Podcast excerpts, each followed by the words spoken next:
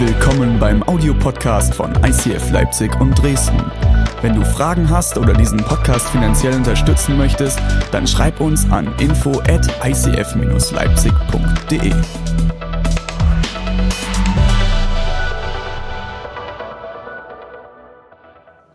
Wir haben eine Predigtserie gewählt für den Start in dieses Jahr. Wir haben sie überschrieben mit Selbstlos. Vielen Dank, liebes Video- und Grafikteam, für diesen genialen Trailer den ihr zwischen den Jahren irgendwo noch produziert habt. Ähm, ich weiß nicht, wie du in, in, das neue Jahr reingestartet bist. Ich habe letzte Woche eine relativ starke Motivationspredigt einfach gehalten, wo es darum ging, uns zu motivieren, in dieses Jahr hinein zu starten, in ein Jahr des Glaubens, wieder aufzustehen, wo du vielleicht auf dem Boden liegst, hinter dir zu lassen, was im letzten Jahr war und aufzustehen und dieses Jahr in Angriff zu nehmen, weil Jesus dieses Jahr bei dir sein wird und er dich letztes Jahr hat überleben lassen. Und bei manchen ist es mehr Überlebenskampf gewesen, beim anderen weniger. Wenn es bei dir weniger war, Halleluja. Wir segnen dich und nehmen alles von dir. Segne uns. Und aufzustehen und dieses Jahr in Angriff zu nehmen. Weil wenn Jesus dich letztes Jahr überleben lassen hat, dann hat er irgendwas mit dir dieses Jahr vor. Und dann wird er dich dieses Jahr gebrauchen lassen. Und wenn du dich fragst, Jesus, warum? Weil er schon viel zu viel in dich investiert hat. Er hat schon so viel in dich investiert, warum sollte er jetzt aufhören? Count your blessings. Starte deine Segnungen zu zählen, wo Gott dich in deinem Leben gesegnet hat in den letzten Jahren und stell dich darauf. Liebe Männer, ich weiß, wir sind nicht so die Typen, die gerne Tagebuch schreiben. Ist nichts Verkehrtes. Kann helfen, seine Segnungen zu zählen. Und wenn das einfach nur ist, wenn du das ganz männlich machst mit einer Liste und aufschreibst, Gott hat mich da gesegnet, da gesegnet, da gesegnet. Du musst nicht an dein Tagebuch schreiben, du musst nicht an Jesus schreiben, du musst deinem Tagebuch keinen Namen geben. Okay? Musst du nicht. Aber fang an, deine Segnungen zu zählen. Jahresanfang bedeutet auch immer Zeit der Vorsätze, oder? Fitnessstudios sind voll für drei Wochen. Das ist die Zeit, wo ich meistens nicht gehe. Die Ernährungsumstellungen und Diäten und Diätbücher, Verkaufe explodieren. Es gibt so viele Veganer im Januar wie sonst nie im ganzen Jahr. Aaron, wo bist du? Aaron hat mir jetzt eröffnet, er lebt einen Monat vegan. Kids Church, ja, soll er besser hingehen. Wenn du vegan lebst, wir segnen dich. Mehr Fleisch für mich. Wie weiß ich, welche Jahresvorsätze du Anfang des Jahres machst? Das Interessante finde ich mit Vorsätzen ist, Vorsätze starten meistens mit einem Wort. Ich. Ich möchte abnehmen. Ich möchte mehr trainieren. Ich möchte aufhören zu rauchen. Ich möchte positiver sein. Ich möchte pünktlicher ins Bett gehen. Ich möchte besser meinen Kalender führen. Ich möchte mich nicht so viel streiten mit meiner Frau. Ich möchte ein besserer Vater sein. Ich möchte mehr verdienen. Ich möchte einen besseren Job. Ich möchte gesund werden. Es fängt immer an mit ich. Jahresvorsätze sind, glaube ich, etwas sehr Wertvolles, beziehungsweise können sehr wertvoll sein. Aber ich will dich dieses Jahr herausfordern, deine Jahresvorsätze zu überdenken, wenn du welche hast, und nicht mit dem Ich zu starten. Ich weiß nicht, ob du die Serie Dr. House gesehen hast. War eine meiner absoluten Lieblingsserien. Deborah und mich hat diese Serie sehr verbunden. Ich liebe Dr. House. Dieses, alle Kinder Ohren zu halten, dieses Arschloch ist so ein geiler Typ. Wenn du diese Serie nicht geguckt hast, schau es dir an. Es ist so, ich feiere Dr. House. Und ich habe so viel Medizin nicht gelernt wie niemals zuvor. Äh, unglaublich, muss auch alles total realistisch sein, habe ich mir sagen lassen. Ähm, ich habe jetzt einen Zeitungsartikel gelesen, es gab wirklich einen Arzt in Berlin, der jemanden das Leben gerettet hat wegen einer Dr. House-Serie. Weil er wegen einer Dr. House-Serie sich an eine ganz, ganz seltene Krankheit erinnert hat und angefangen hat, wegen Dr. House nach dieser Krankheit bei dieser Person zu forschen. Und es hat sich herausgestellt, dass es die Krankheit war und er hat der Person damit das Leben gerettet. Dr. House. Dr. House hat ein Team von jungen Ärzten um sich herum, die er trainiert und coacht, beziehungsweise es versucht. Ist eine gute Möglichkeit, wenn du in deiner Leiterschaft wachsen willst, schau dir Dr. House an und mach dir Notizen, wie man es nicht tun sollte. Und Dr. House sagt unter anderem einen Satz in einer der Folgen, er sagt, jeder für sich und alle für einen und dennoch für sich. Ist so ein bisschen wie dieser Satz, lieber Gott, meiner segne meiner mich und mir, ne? Oder meiner mich und mir, lieber Gott, segne, wie war das? Wie geht denn der Satz? Kriegt den jemand zusammen? Äh, lieber Gott, mir nach mich und mir, lieber Gott, segne mir. Ne, irgendwie sowas. Äh, am Ende dreht es sich um mich. Und wie oft drehen wir uns in unserem Glaubensleben um uns? Jetzt sind wir eine relativ moderne Kirche mit moderner Musik, modernen Medien und etwas, was uns als Kirchen immer wieder nachgesagt wird, vor allem auch unserem Lobpreis, unseren gesungenen Gebeten, ist, in euren Kirchen dreht sich immer alles um euch.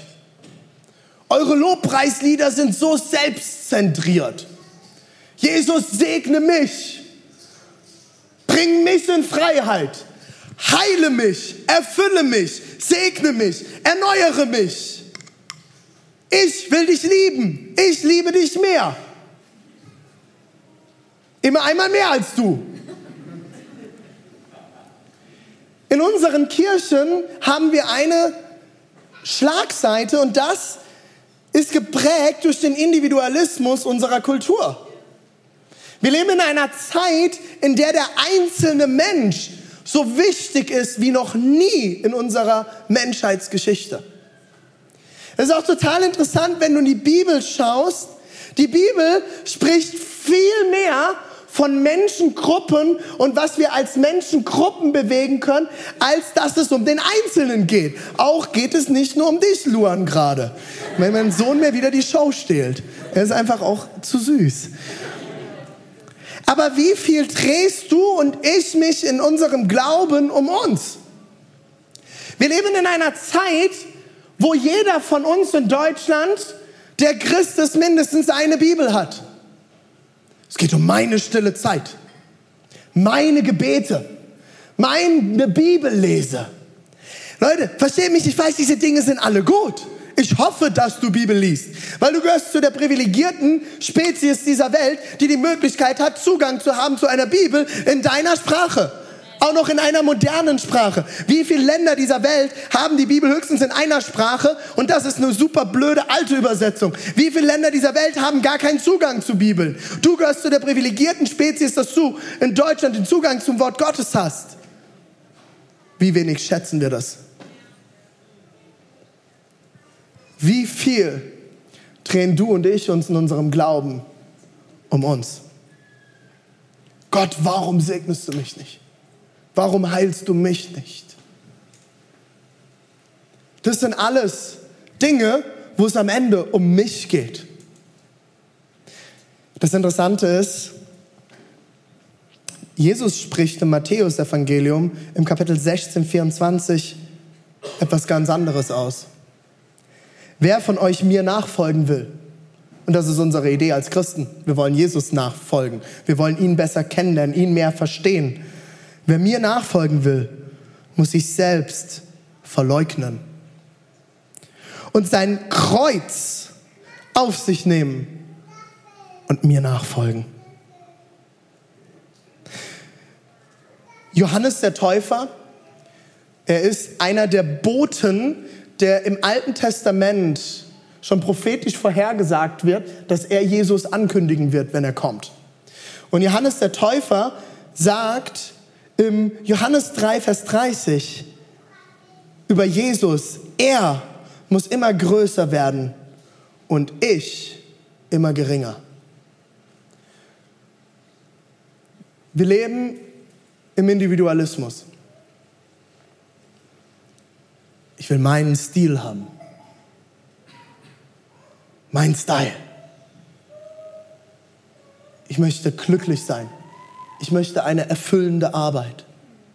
Ich möchte eine Partner. Ich möchte Kinder. Ich möchte eine intensivere Beziehung zu Jesus. Alles richtige Dinge. Aber ich finde es total spannend, dass die Bibel uns eigentlich sagt, wenn du dorthin kommen willst, ist der Weg, dass es nicht um dich geht. Dass es nicht um dich geht.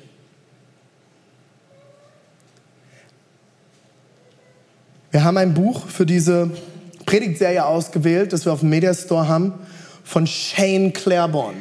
Ich weiß nicht, ob du schon mal irgendetwas von diesem Kerl gehört hast. Äh, vom Aussehen her könnte er direkt aus Leipzig-Konnewitz kommen. Äh, trägt genau die schönen Dreadlocks und alles und läuft, läuft sehr, sehr gerne barfuß.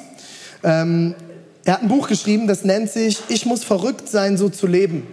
Kompromisslose Experimente in Sachen Nächstenliebe. Shane Claiborne hat sich eine Zeit genommen, wo er quer durch die gesamte Welt gereist ist, hat mit äh, Mutter Teresa zusammengearbeitet, hat in, äh, so, in Kalkutta gelebt, ähm, hat die krassesten Sachen ähm, versucht, um den Ärmsten dieser Welt zu helfen.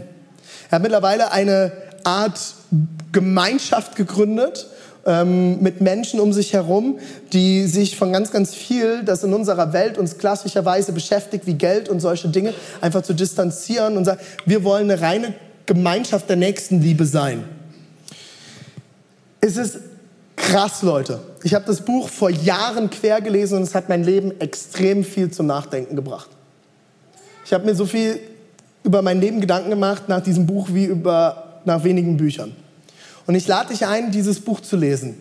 Äh, Shane Claiborne ist ein Typ, der wirklich, und was ich einfach extrem feier, der nicht nur die Bibel liest, der nicht nur sonntags eine Kirche besucht und eine Predigt hört, sondern er ist jemand, der sagt, das, was da steht, das muss ich tun.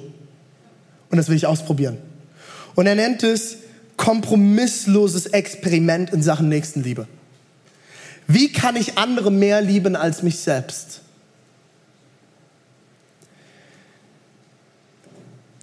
Was wäre, wenn sich deine Vorsätze für dieses Jahr nicht um dich drehen, sondern um andere? Du willst mehr Freundschaft dieses Jahr erleben in deinem Leben? Dann sei der beste Freund, der du sein kannst. Du willst mehr Lob und Anerkennung in deinem Leben? Dann sei die Person, die so viele lobt und ehrt und anerkennt wie niemand anderes. Sei du die Person, die andere mehr liebt als sich selbst. Die eine Extrameile auf sich nimmt und mit jemandem mitgeht und trägt, bevor du an dich selbst denkst. Und Leute, das ist eine riesengroße Herausforderung, weil unsere ganze Kultur baut auf etwas anderes auf. Unsere Kultur ist eine Ellenbogenkultur. Es geht um mich. Wisst ihr, wo mir das am meisten aufgefallen ist? Als ich in Amerika war. Und Amerika ist da genauso, aber eine Sache sind die Amerikaner, finde ich, ein Stück weiter als wir, was das angeht. Und das ist es, mir und anderem auch etwas zu gönnen. Ich weiß nicht, wie das bei dir ist. Ich bin in einem Dorf aufgewachsen und wenn irgendjemand im Dorf, 700 Einwohner, man kennt jeden. Jeden. Und mich kannte sowieso jeder, weil unsere Familie regiert das Dorf. Wir haben die meisten Familienmitglieder, okay? Äh, wir haben vorhin gehört, wie viele Cousins und Cousinen. Ich habe zwölf in einem Dorf. Okay? Mein Urgroßvater hat Strom ins Dorf gebracht. Mein Ururgroßvater fließend Wasser, okay? Dieses Dorf gehört uns. Ja? Und in diesem Dorf, wenn jemand ein neues Auto hat, weiß das jeder. Das kriegt jeder mit. Und das ist dann auch Gesprächsthema für 13 Wochen im ganzen Dorf. Hast du mitgekriegt? Der Helmut hat einen Mercedes gekauft. Aber weißt du was? Nicht die C-Klasse, der hat eine E-Klasse gekauft. Ich frage mich echt, wie der sich das leisten kann. Der muss doch Steuern hinterzogen haben. Wie kann sich dann der Helmut so ein Auto leisten? Hast du auch mitgekriegt? Bei denen ist abends bis um elf Licht im Wohnzimmer an. Und ich habe das jetzt beobachtet. Der Helmut sitzt alleine da. Wahrscheinlich hat er da sein Geld gezählt, um den Mercedes zu kaufen. Oder kennt ihr sowas? Wir Deutschen sind ein, und wir werden dieses Jahr nochmal eine Predigtreihe auch zu diesem Thema haben. Wir sind ein sehr neidisches Volk. Das kann nicht sein. Wie kann der sich das leisten? Das geht nicht. In Amerika habe ich das das erste Mal erlebt, dass Leute sich freuen darüber, wenn jemand anderem etwas Gutes passiert. Und ich sage nicht, die Amis sind besser als wir, die Amerikaner haben genauso ihre Themen, es ist eine Kultursache. Aber das ist ein Punkt der Kultur, wo ich das erste Mal gemerkt habe, boah, der hat ein neues Auto, so awesome. Der muss so hart gearbeitet haben, dass er sich so ein Auto leisten kann. Hey, ich gönn's ihm. So gut. In dem Moment, wenn ich so über jemanden rede, bin ich bei der anderen Person und nicht bei mir. Neid ist dein Problem. Das heißt nämlich, dass du denkst, du hast nicht genug. Warum hat der das Auto und ich nicht? Der muss beschissen haben. Das kann nicht sein. Geht es nämlich um dich und nicht um die andere Person. Hey Leute, als Christen ist es unsere Aufgabe, den anderen mehr zu ehren als uns selbst. Das heißt, ich kann nicht neidisch sein. Weil es geht nicht um mich. Es geht nicht darum, oh, ich habe keinen Mercedes. Sondern es geht darum, hey, so gut, dass du den Mercedes hast, ich segne dich. Hab Spaß damit. Hab Freude damit. Ist das nicht genial, dass Gott diese Person so gesegnet hat? Wisst ihr, wie das für mich ist? Mit Krankheit zu kämpfen als Pastor, wo ich für Kranke bete und andere werden unter meiner Hand gesund und ich sitze immer noch da und kämpfe seit 14 Jahren mit dieser Krankheit? Mich hat der Sean, mein Freund aus den USA, mich diese Woche gefragt, René, wie geht's dir dein, wie geht's denn deinem Herz damit? Und ich sage ganz ehrlich, Sean, ich kann es dir nicht sagen. Ich würde lügen, wenn ich dir sage, mir geht's gut damit. Wie viele Leute habe ich in 14 Jahren erlebt, wie Gott in ihrem Leben etwas verändert hat, Gesundheit gebracht hat? Meine Frau konnte auf einem Auge nach einem Motorradunfall nur noch 30 Prozent sehen. Vorher konnte sie 70 Prozent auf dem Auge sehen. Mittlerweile ist sie bei 110 Prozent auf dem Auge. Die Zäpfchen waren abgestorben in ihrem Auge. Die sind irreversibel. Die Ärzte haben gesagt, sie wird nie wieder Motorrad fahren können und wir müssen uns über Autofahren unterhalten. Drei Monate später geht sie zum Arzt, nachdem wir für sie gebetet haben und der Arzt sitzt und sagt, kann nicht sein. Ich verstehe es nicht. Aber sie sehen besser als vorher. Und ich stehe neben dran und ich sage, Jesus, und ich? Was ist mit meiner Krankheit? Hast du mich vergessen?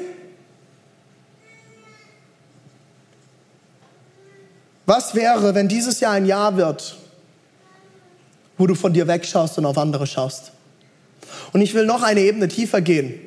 Wie viele Leute in deinem Umfeld können an deinem Leben erkennen, dass Jesus Teil deines Lebens ist?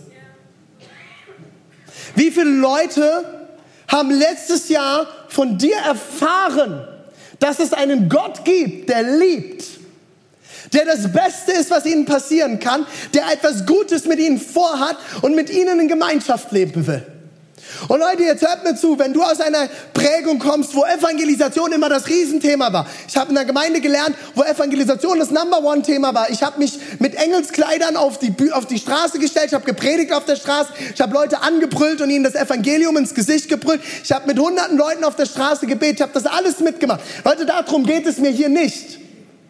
Es geht mir nicht darum, dass du dich nächste Woche in Leipzig auf, in der Innenstadt auf die Bananenkiste stellst und die Leute anbrüllst, dass sie in die Hölle gehen, wenn sie Jesus nicht kennen. Darum geht's mir nicht. Turn or burn. Okay? Darum geht es hier nicht. Für mich ist die Frage, bist du bereit, in deinem Alltag, dort wo du lebst und wo du jeden Tag bist, ein Zeugnis für Christus zu sein? Wo Leute an deinem Leben erkennen, ohne dass du auch nur deinen Mund aufmachst, da ist Jesus. Da ist mehr. Wie diese Person mit schwierigen Zeiten im Leben umgeht, die hat etwas, was ich nicht habe. Wie kannst du in dieser schwierigen Situation immer noch fröhlich sein? Weißt du, was eine meiner schwierigsten Situationen ist in meinem Leben? Morgende. Ich hasse Morgende und Winter. Das sind meine größten Feinde. Ich bekämpfe sie jeden Tag. Jeden Morgen. Als ich bei Starbucks gearbeitet habe, musste ich morgens um 6 Uhr im Laden sein. Not, not my time. Absolut nicht meine Zeit. Ich kann bis mitten in die Nacht arbeiten, aber lass mich nicht morgens um sechs arbeiten. Und ich stehe dort morgens an der Kasse und ich bin immer an die Kasse gestellt worden, weil ich war der erste Berührungspunkt zu den Gästen.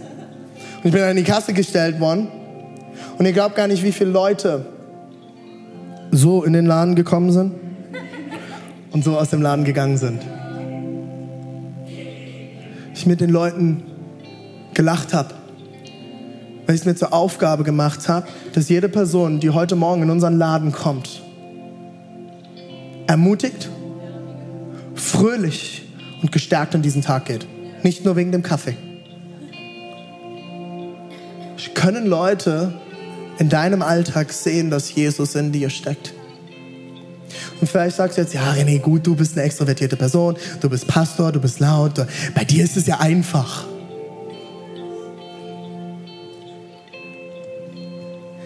Ich habe das letztes Jahr so oft gesagt. Und ich werde nicht müde, das zu sagen. Hör auf mit dieser Scheiße. Hör auf, diesen Mist zu glauben.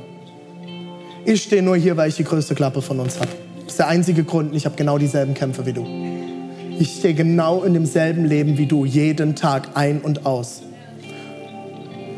Und nur weil ich Pastor bin, fällt mir das nicht leichter. Nur weil ich Pastor bin, erkennt man in meinem Leben nicht mehr Jesus als in deinem. Weißt du warum? Weil der Heilige Geist in dir lebt. Ich habe das letztes Jahr gepredigt. Wir haben die Heilige Geist Predigtserie gehabt. Das Dynamis ist in dir. Der Heilige Geist, das Dynamis, das Dynamit Gottes ist in dir lebendig. Die Frage ist, bist du dir dessen bewusst und lebst du mit dem Bewusstsein, dass Gott in dir lebendig ist? Gehst du durch diese Welt mit dem Bewusstsein, jeden Tag, Jesus ist in mir und ich möchte, dass dieser Jesus wahrnehmbar wird für Leute um mich herum. Ich möchte ein Segen sein an meinem Arbeitsplatz. Ich möchte ein Segen sein bei mir in der Uni. Ich möchte ein Segen sein in der Schule. Ich möchte ein Segen sein für meine Kinder. Ich möchte, dass meine Kinder in mir Jesus erleben. Meine größte Horrorvorstellung ist, dass mein Kind irgendwann mal eine Biografie schreibt als Sohn von René Wagner, dem Pastor aus Leipzig. Mein Papa war der beste Pastor, aber für mich war er nicht da. Wisst ihr, wie viele Pastorenkinder es so geht? Pastorenkinder sind die, die am wenigsten an Jesus glauben. Weil sie sehen, wie der Papa vorne steht und groß predigt und alles mögliche und zu Hause liebt er nicht wie Jesus. Ich möchte, dass meine Kinder in mir Jesus kennenlernen. Und es ist einer meiner größten Kämpfe in meinem Leben. In meiner kleinsten Kirche, zu Hause, das ist meine kleinste Kirche, Jesus zu leben in jedem Tag. Wo behältst du das, was Jesus dir eigentlich gegeben hat, noch für dich? Wie wäre es, wenn 2019 das Jahr wird, wo Menschen durch dich Jesus kennenlernen? Und wisst ihr was? Wir haben eine Kultur in unserer Kirche. Wir geben jeden Sonntag die Möglichkeit, dass Menschen Gott kennenlernen können durch ein Gebet. Ich liebe das. Und ich möchte, dass kein Sonntag in dieser Kirche verstreicht, wo nicht Menschen Jesus kennenlernen können. Aber weißt du, was damit auch kam? Dass ich das Gefühl habe, ihr denkt als Kirche, dass meine Aufgabe ist, diese Menschen zu Jesus zu führen. Dann springen die in den Gottesdienst und der Pastor macht das. Das hat mich diese Woche total getroffen ich gemerkt habe, das ist nicht meine Kirche. Meine Kirche ist eine Kirche voll mit Menschen, die befähigt sind, andere Leute zu Jesus zu führen. Hast du schon mal mit jemandem im Gebet, ein Übergabegebet gebetet? Hast du mit jemandem schon mal zusammengesessen und gesagt, hey, hast du diesen Gott schon mal kennengelernt? Kein Problem, du kannst es mit mir jetzt hier und dort tun. Hast du schon mal mit jemandem so ein Gebet gesprochen? Boah, René, ich weiß gar nicht, wie das geht. Weißt du, wie einfach das ist? Das ist das Geniale im Christentum. Unseren Gott kennenzulernen, den einzig wahren Gott, ist so einfach. Es ist ein Gebet. Ich will dich herausfordern, dieses Jahr eine Person zu Jesus zu führen. Eine einzige. Eine.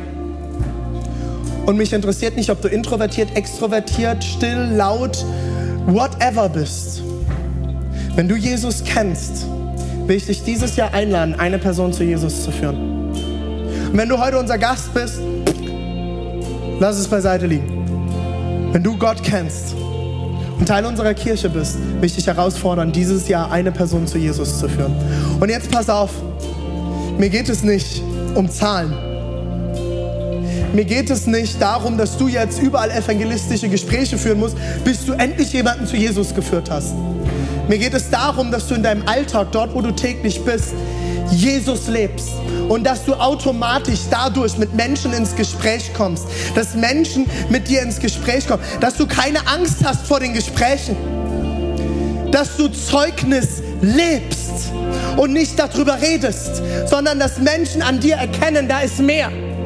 Und dass du dich anfängst zu fragen, was sagt denn dieses Wort Gottes? Wie kann ich denn das leben? Und du anfängst, es bedingungslos zu leben. Wenn du mit deinen Kollegen auf der Arbeit essen gehst, dass du einfach mal sagst, heute bezahle ich alles. Wieso? Nee, nee, nee, nee, das geht gar nicht. Du kannst du nicht für uns alle bezahlen. Die haben nämlich Angst, dass die das nächste Mal bezahlen müssen. Und dann kannst du ihnen sagen, hey, ist mir egal, ich will gar nicht, dass ihr das nächste Mal bezahlt. Heute bezahle ich. Und also, hey, warum? Weil das Gefühl hatte, ich soll euch segnen. Sei großzügig mit allem, was du hast. Die Bibel sagt in den Sprüchen, verleihe und verlange nichts zurück. Gib großzügig. Hab ein Ohr für Leute, für die keiner ein Ohr hat. Sei für die Menschen da, für die keiner da ist. Geh mit Menschen in diesem Jahr durch schwierige Zeiten. Vielleicht hast du einen Nachbar, einen Freund, einen Arbeitskollegen, einen Studienkollegen, der dieses Jahr durch ein sehr hartes Jahr gehen wird. Bete jetzt schon dafür, dass du der Freund bist in dieser Zeit, der Jesus für diese Person sein würde. Wie kannst du Jesus dieses Jahr für Menschen um dich herum erlebbar machen? Und ich glaube, es braucht zwei Dinge. Das erste ist, bete. Bete, dass Gott dir Mut gibt, von dir wegzuschauen und auf andere zu schauen. Und das zweite ist, Verbring Zeit mit Gott dieses Jahr. Verbringe Zeit mit deinem Gott. In Gemeinschaft mit anderen, aber auch alleine. Wo du auftankst, wo du bekommst von Gott, damit du weitergeben kannst. Lass uns gemeinsam aufstehen.